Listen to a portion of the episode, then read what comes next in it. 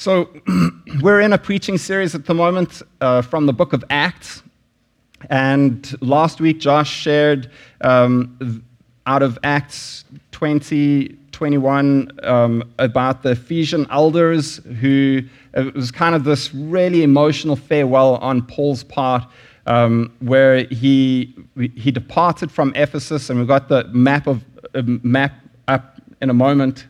And when it's there, you can see Ephesus kind of in the top middle of the map. And then uh, Paul is about to leave Ephesus, and it's this really, really emotional farewell. Why? Because he knows he's not coming back.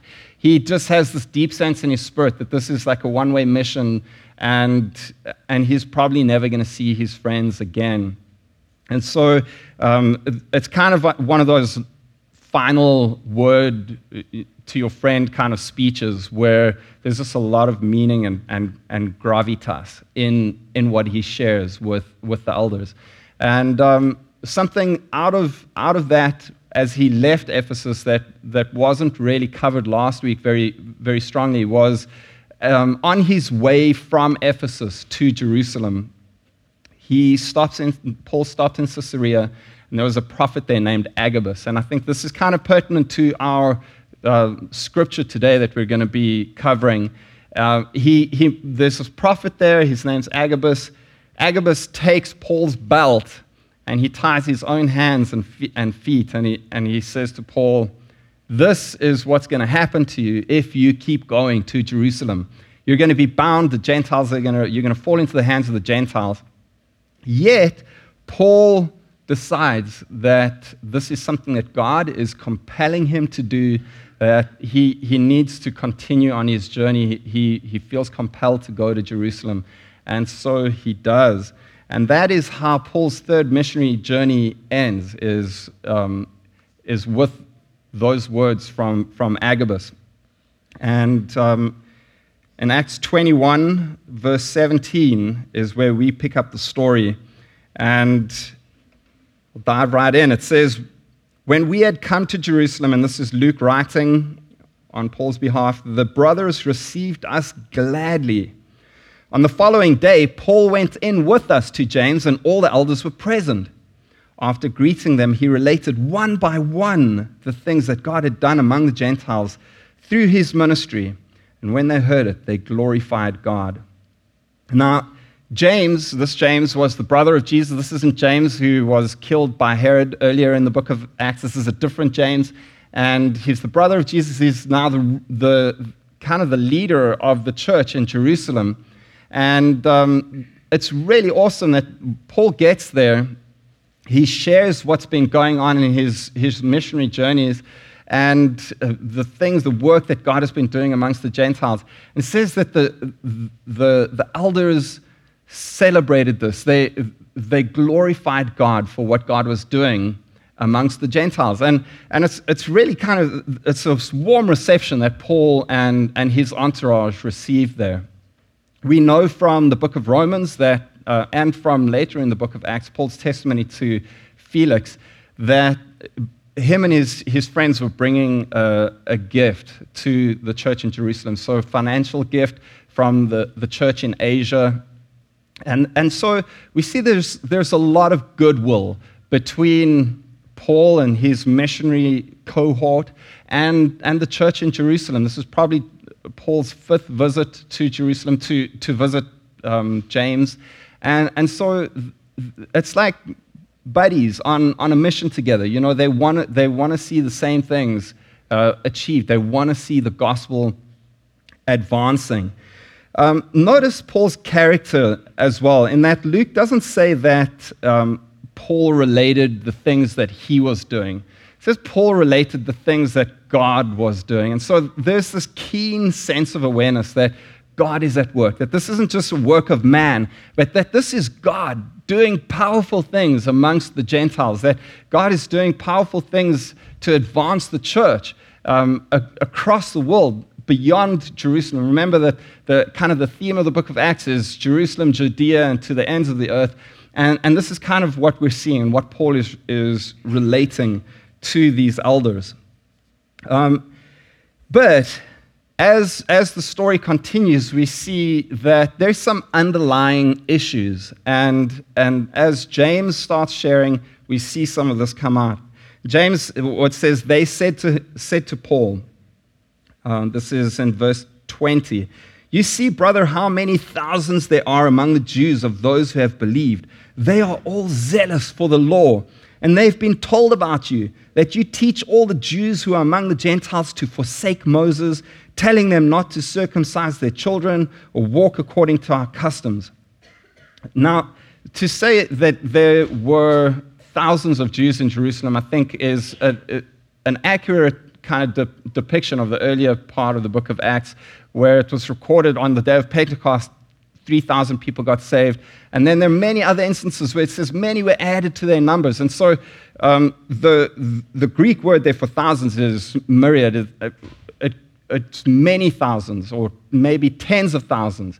And, and what's fascinating, what they're sharing here, is that these Jews um, many of them still follow Jewish customs and, and the Jewish ways. They circumcise their kids and they observe the Sabbath and they don't eat crayfish. And, you know, the, the things that are inherently Jewish. And uh, this in itself uh, is maybe for us difficult to understand, or we're not quite, it doesn't comment on whether they saw this as right or as wrong, um, whether it was these people maybe didn't have a full understanding of the Christ's sufficiency and, the, and his, his work on the cross, um, or if it's maybe just a cultural continuation where there was some concession made for these people to continue in their, um, their cultural practices um, as Jewish people. And, and I think that's fairly familiar to us when, when we think of modern day missions, where um, modern missionaries don't impose cultural practices on people who they're reaching. And in the same way, as much as Christianity was birthed out of Judaism, perhaps they felt like, well, this isn't something that we need to cause an issue out of. But there was an issue because there were some who were telling them um, that uh, sharing um, rumors about Paul that he, Paul was not um, making this concession, that Paul was requiring Jewish people to, to stop uh, circumcising their kids or to stop observing the Sabbath, which really is not true. We don't see any evidence of that in, in Scripture. We don't see anywhere in Scripture where, where, where Paul is making demands on Jewish people. What he does do, however, is he says, Jewish people, don't impose demands on the Gentiles. That's not something that we want to do. We don't want to impose law because Christ has set us free from the law. So don't try and come and make the Gentiles do all sorts of things that, that they're not required to do under the law. And these people who are coming in spreading rumors, we don't, at this point in the story, don't know who they are. But there are people there who are, who've gone ahead of Paul and who have spread these malicious rumors about him, saying, Paul, you know, they've twisted the truth, and Paul demands this, and Paul is expecting this of Jewish people, and it's causing unrest amongst the, the Jewish believers. They're, they're feeling perturbed by this, um, it doesn't say so in the text, but we, we can infer that it runs the risk of, of threatening their, their confidence in, in Jesus, their faith, and, and causing them to question their faith, perhaps. And, and so this just isn't a good thing. And so they come up with a plan. And they say in verse 22, What then is to be done? They, that's the Jewish Christians, will certainly hear that you have come. So we've got to do something. Do therefore what we tell you. We have four men who are under a vow. Now, as part of Jewish culture and, and, um, and religious practice and, and, and Jewish worship, men would undertake vows from time to time. And an example of that would be the Nazarite vow that we see in, in Numbers 6, which this seems to be to fit with that uh, description.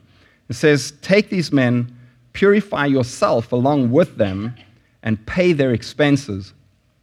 Now, paying the, these expenses would not just have been paying for a haircut. Um, paying for these expenses was quite an extensive thing. There, um, when we read in number six, there are a number of sacrifices that need to be made for the, to like um, fulfill this Nazarite vow. There are lambs that need to be sacrificed, so there'd be a lamb for each person, there'd be a ram for each, each of these guys that, that Paul would need to pay for. There'd be an ewe for each of these guys. It's kind of like a whole sheep family. Like, I don't know, they could have just said in the in laws, like, get a, a family of sheep. It's like a lamb and an ewe and a, and a ram. And then there's like all sorts of baked goods that go along with it. Um, and there's oil and wafers and grain offerings. There's all sorts of things. This is a lot of stuff.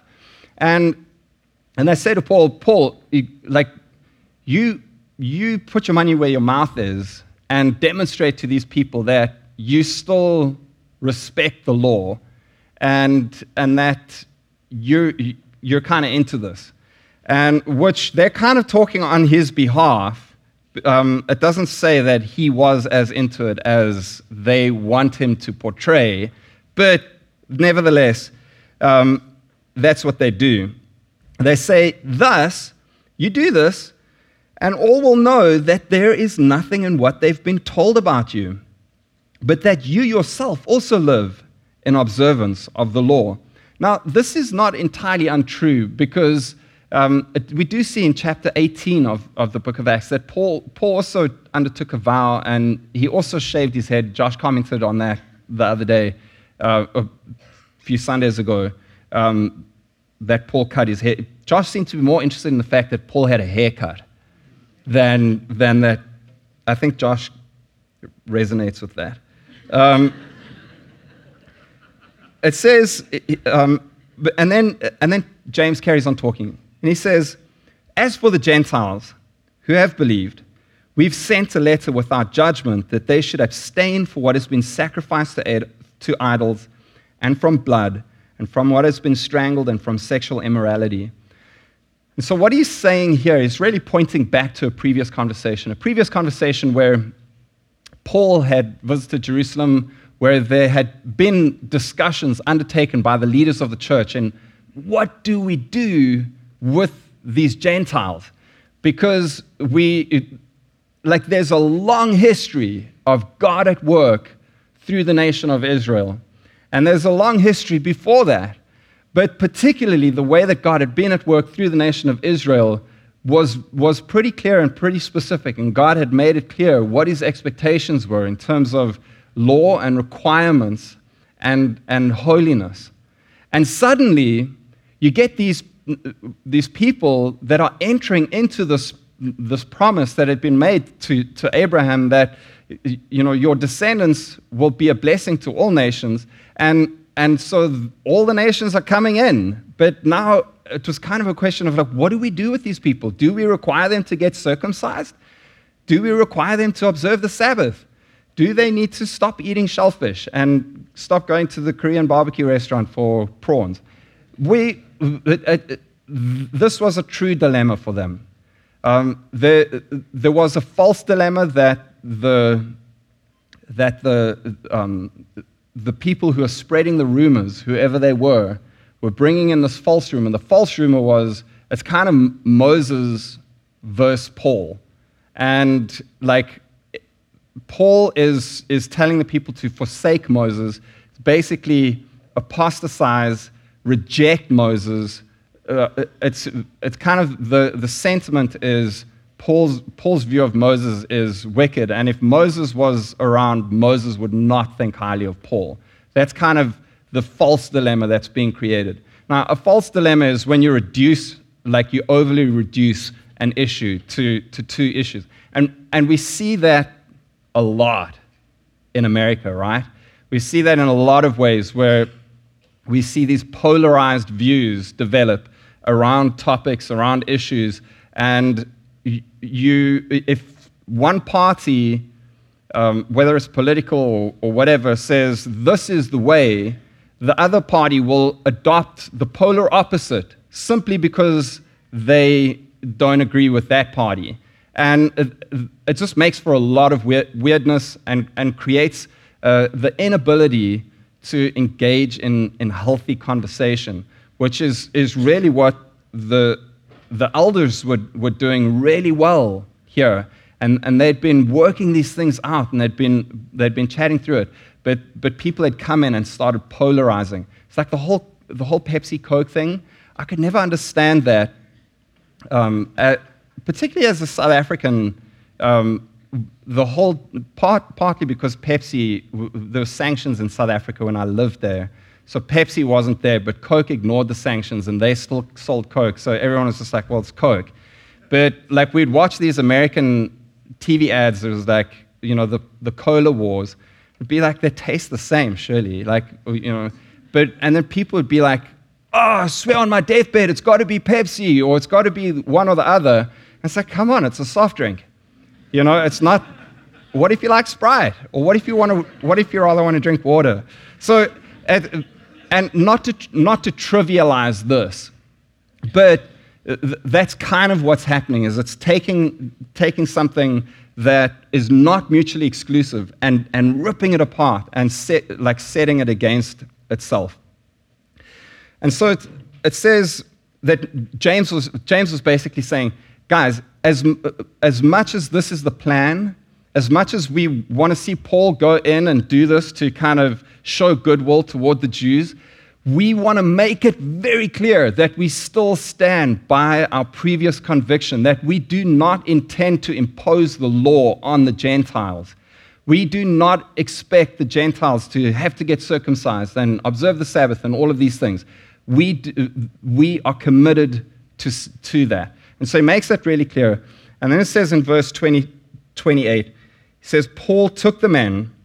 The next day, he purified himself along with them and went into the temple, giving notice when the days of purification would be fulfilled and the offering presented for each one of them. Man, Paul just demonstrates extreme grace in this moment and, and says, You know what? I'm going to do this. I'm going to I'm going to take these guys. We don't know the details of the vow that they were taking. Um, it's pretty, commentators um, suggest that it's unlikely that Paul would have followed the same vow that they were under, but the, the connection was that them in their vow and him having just come out of Gentile territory would both have need, needed to enter a purification process to be able to go into the temple. And Paul wanted to be able to go into the temple. He wanted to be able to minister there and, and share and discourse with the people there. That was his practice. And so, to be able to do that, he would have needed to, to get purified anyway, to go through the purification process in any way.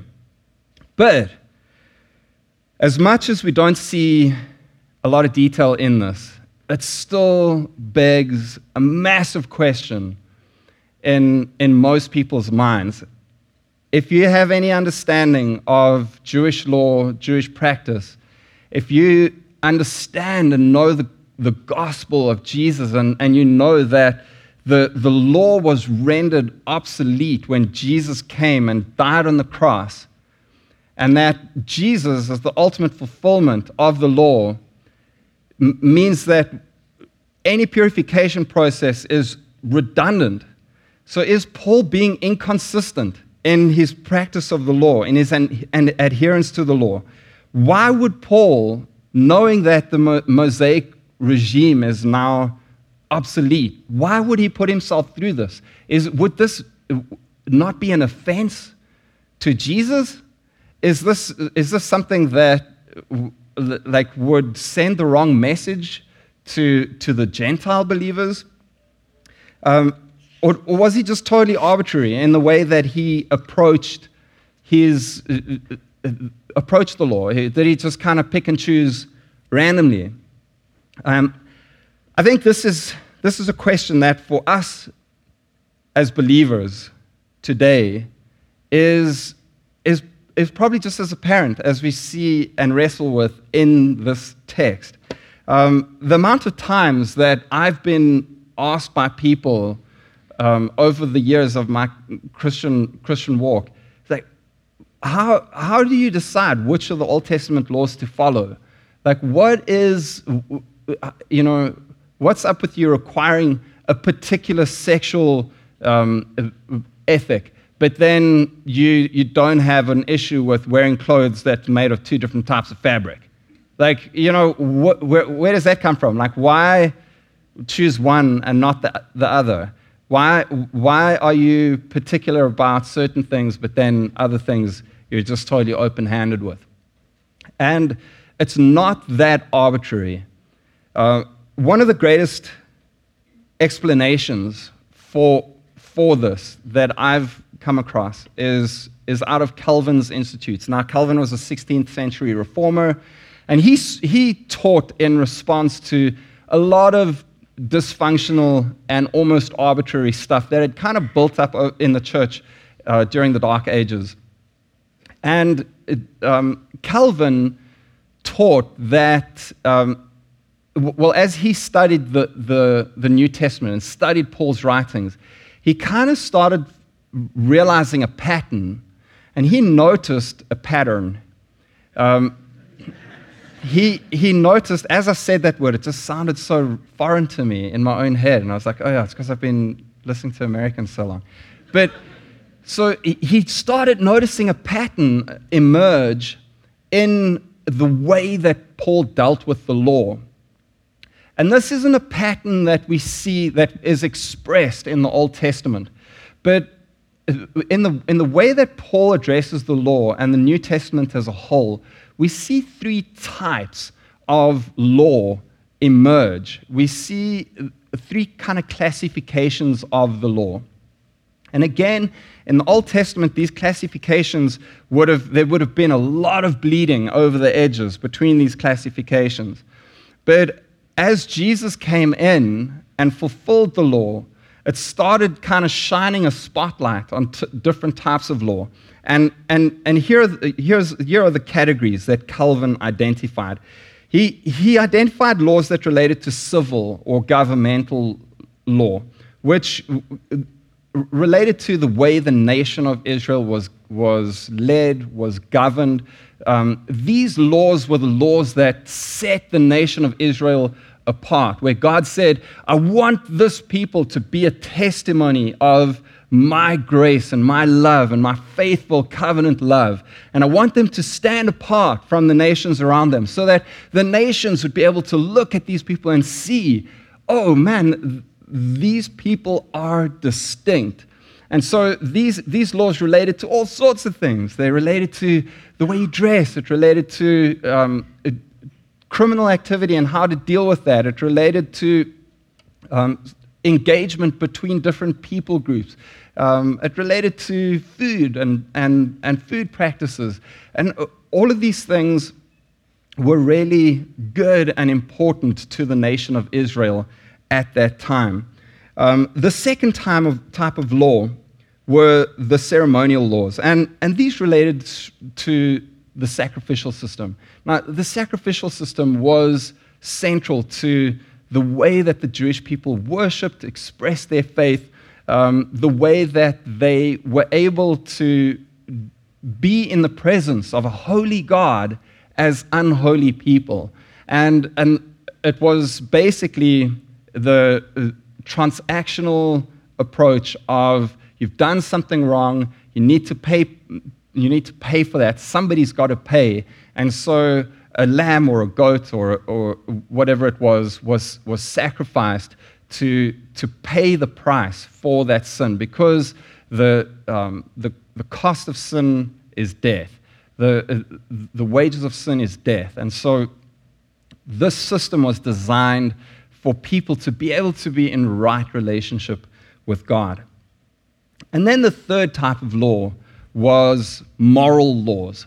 And moral laws basically related to just like simply what is right and wrong, creating a distinction between intrinsically in the fabric of our being, what do we know to be right and wrong? And what's fascinating about these moral laws for me is that so many of these things, while the uh, civic laws, while the uh, sacrificial laws, are very cultural. The, the moral laws are things that seem to be inherent in, in, many, in most cultures. And so there are very few cultures where, you, where it would just be acceptable to take somebody else's wife. That is a no no. It's, it's you know, very broadly accepted. I would say, like, I, very, very, very broadly accepted that it is inappropriate to kill someone. Okay, so we, we deeply, like, God has knitted into the fabric of who we are as humanity, as people made in His image, of certain things that are just right and wrong, respecting and honoring life and, and other people's property and, and that sort of thing. And uh, the Ten Commandments are a good example where most of the Ten Commandments relate to moral law. Now, these three categories for us, um, this is where it starts to untangle for, for us as, as believers and where we start to see logic in the way that Paul approached the law. Um, where in, for the, in Old Testament Israel, these laws were just kind of woven together because uh, church and state and nationhood and uh, national identity and relationship to God was all intertwined. That started to, to become distinct in, in, a, in a different way after Jesus. Why? Because Jesus fulfilled the law. Um, it, says, it says in Romans 7, Galatians 3, that, that we've been released from the law. As, as believers, we are no longer under the law. But the law, uh, the law is still there, it's still playing a role. There's, there's still something going on with the law. Um, John Wesley, a great Methodist evangelist, he used to say, you, you got to preach the law until people are like bent over crying, and then you got to come with grace. Because people don't understand grace until they understand the law. And so the law is a pedagogue, the, the law is a teacher. The law is like a school teacher that, that teaches you this is right, wrong, and like do it like this, do it like not like that. And then out of that process, you start to recognize your need for grace, your need for, for something, something different. And that is exactly what Jesus did. In Matthew 5 17, we, we're told Jesus himself, he came to fulfill the law, he says.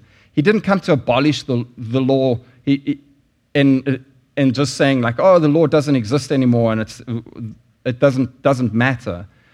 He said, not one dot, not one iota of the law. And those are just like very small characters in the Hebrew alphabet.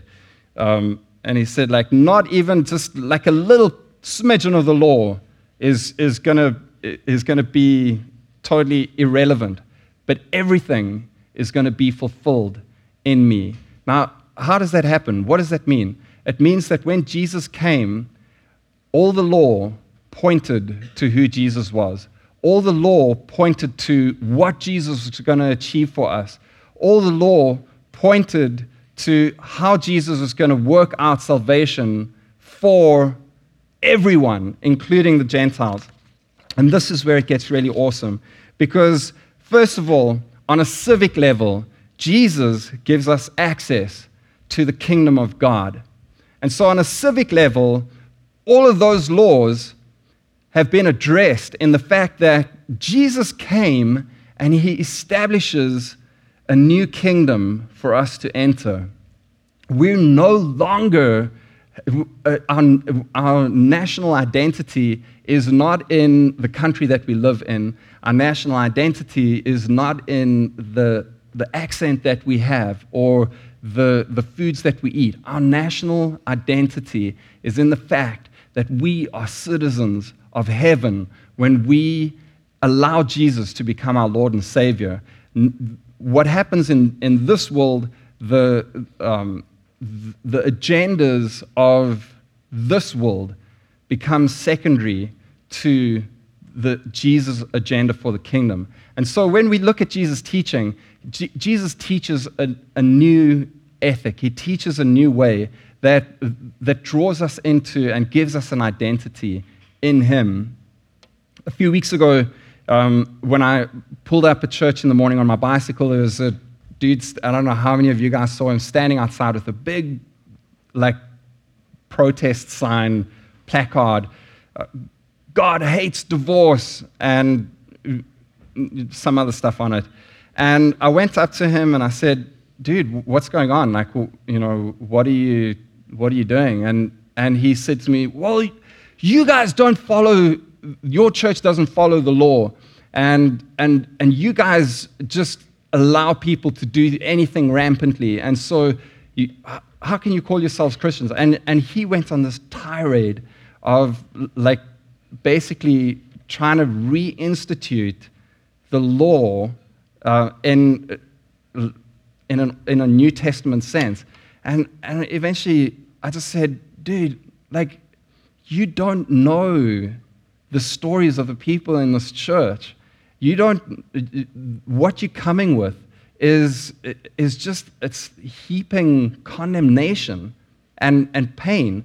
And that's totally not what Jesus uh, intended. That's not, that was not his intention when he came. He came to offer a newness of life, a new kingdom. Secondly, Jesus is our new high priest which, by the way, the guy said to me he's moving down to Los Angeles, so he won't be around anymore. I was going to suggest if you guys see him again, you, we should just like mob him and love him and take him donuts and, and that sort of thing. But then he was like, yeah, yeah, I'm moving down to Los Angeles. So I was like, oh, that's a bummer. so, secondly, Jesus is our new high priest. The, the, the ceremonial laws illustrate for us God's, God's perfection and our need for perfection. And as I explained earlier on, God instituted this whole system where restitution could be made for, for our brokenness and so that we could come into God's presence.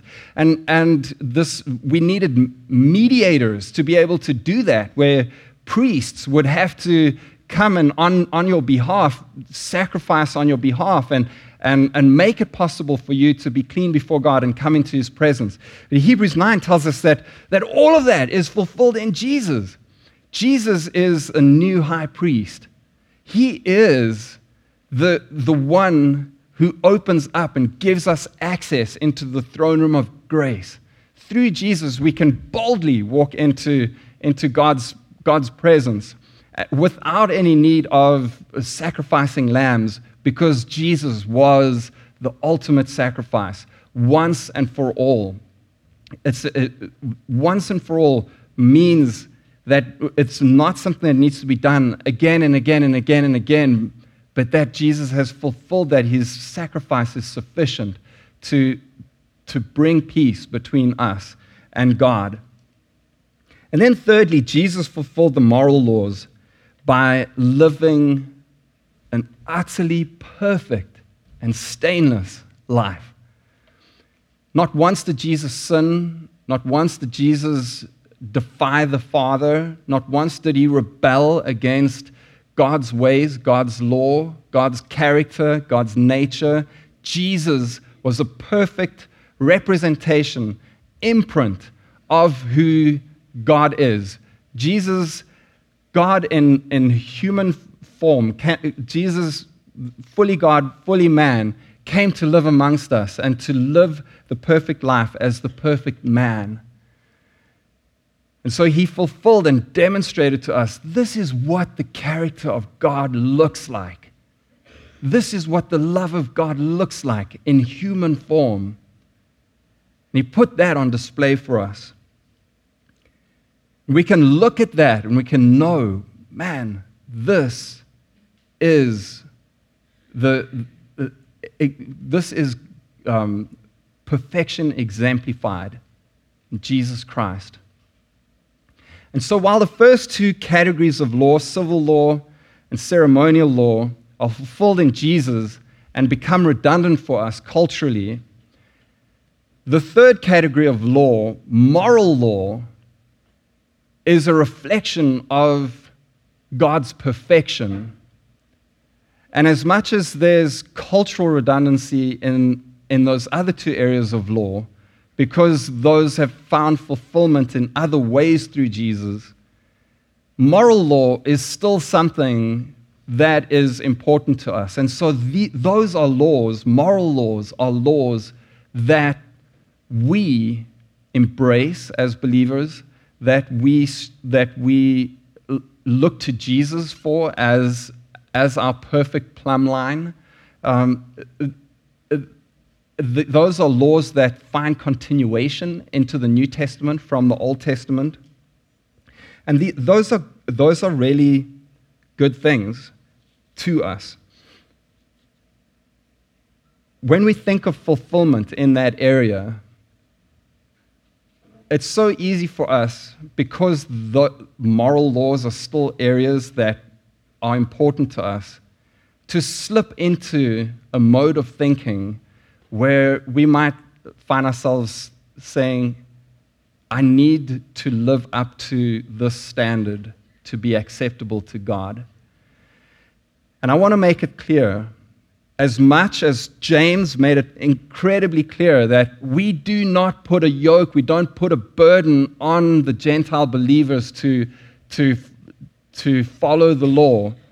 I want to make it clear that the New Testament doesn't put a yoke or a burden on us to follow moral law for salvation. William Tyndale, another reformer, he said this. He said, We are sinners not because we break the law, we break the law because we're sinners. And so he was saying, within us, there is a brokenness that needs to be dealt with. Within us, there's a, there, there is a corruption that God has come and met.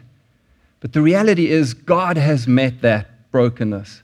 Jesus has come to meet that brokenness. He fulfilled the law.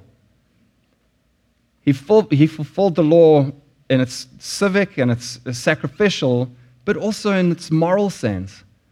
And so that part of the law has been fulfilled for salvation we don't, we don't make an effort to be morally pure because we think that that's the way we're going to receive salvation. But in the same way that Paul was adamant that his, that his life and his ministry would be a reflection of who God is and of Jesus' love, we're, we're equally motivated to live lives that honor God in that way. The text goes on to say that Paul, um, when he went into the temple, Jews from Asia, from Ephesus, happened to be there, and they recognized him, and the whole thing went pear shaped. Their plan bombed drastically. They, when, when these guys saw Paul, they immediately started spreading word amongst the people that Paul was there, that he had brought one of his Greek friends from Ephesus into the temple, and a riot broke out. Agabus's prophecy that Paul would get arrested was fulfilled. Paul was arrested by the Jews. And this portion of scripture ends with a mob of people shouting, away with him, echoing the words that the Jews cried out when Pilate spoke to, spoke to the Jews and he said to them, Behold your king. It's in John 19, 14 to 15. He says, Behold your king. This is your king, guys, who, this guy who claims to be the king of the Jews. And they cried out, Away with him, away with him, crucify him. Paul's commitment to live a life that was a reflection of Jesus ironically led him to a place where he also endured an unjust trial, where he also endured beating, flogging, being arrested, and being shouted down by his own people away with him.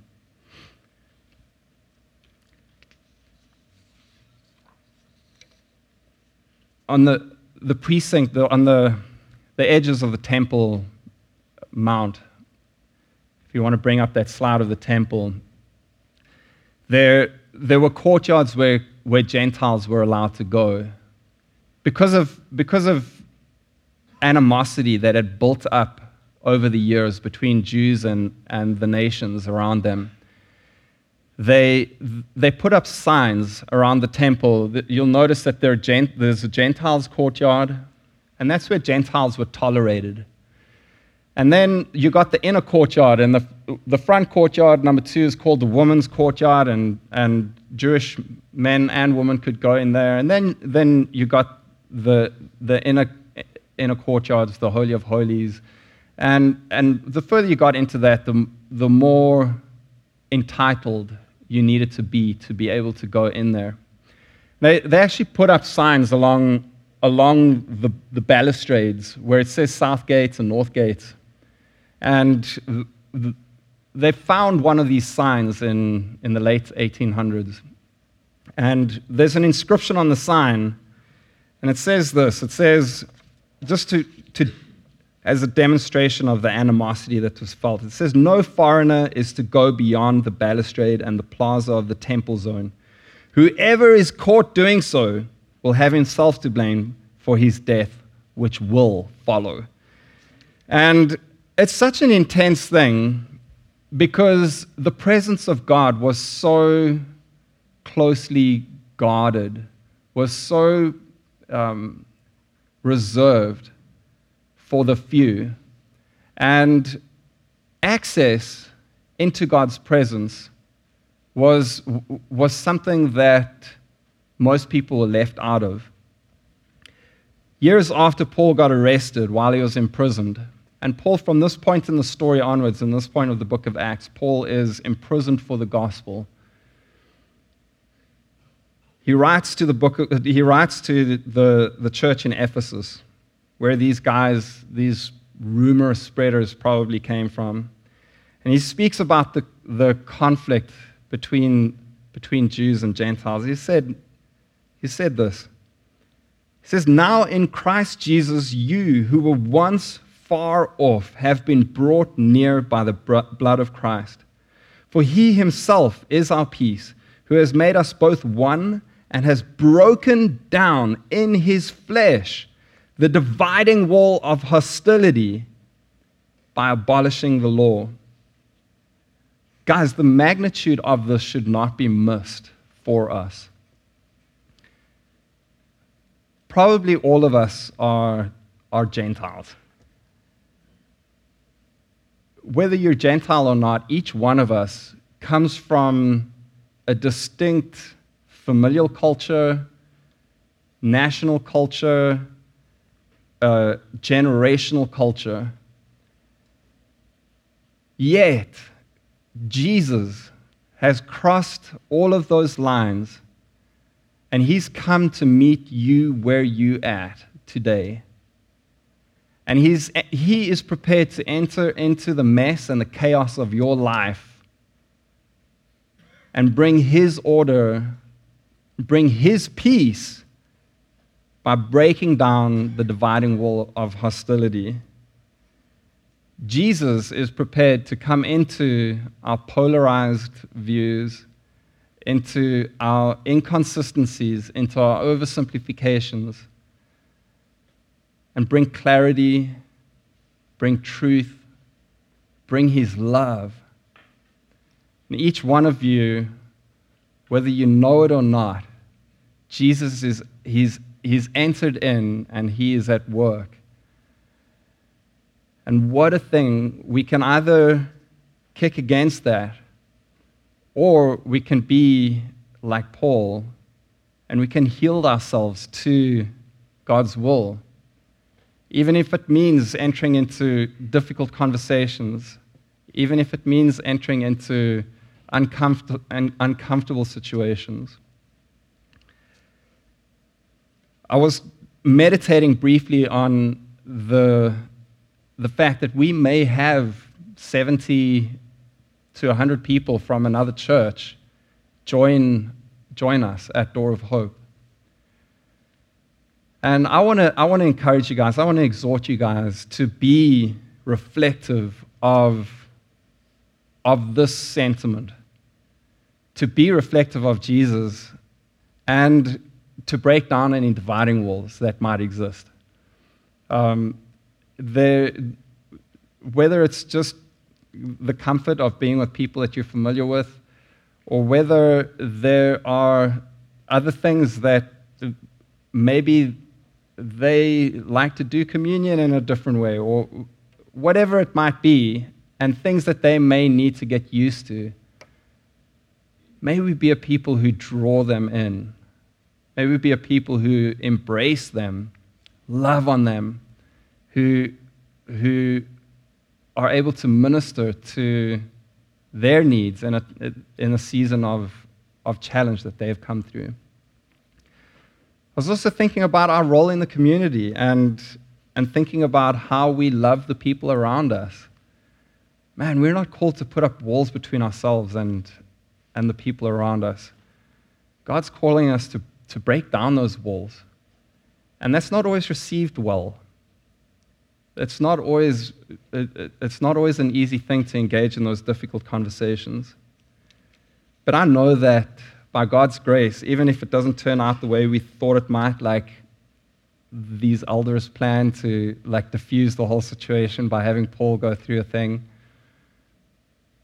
even if it doesn't go well, what we see in this story is that God used Paul's, Paul's arrest and his imprisonment to his own glory.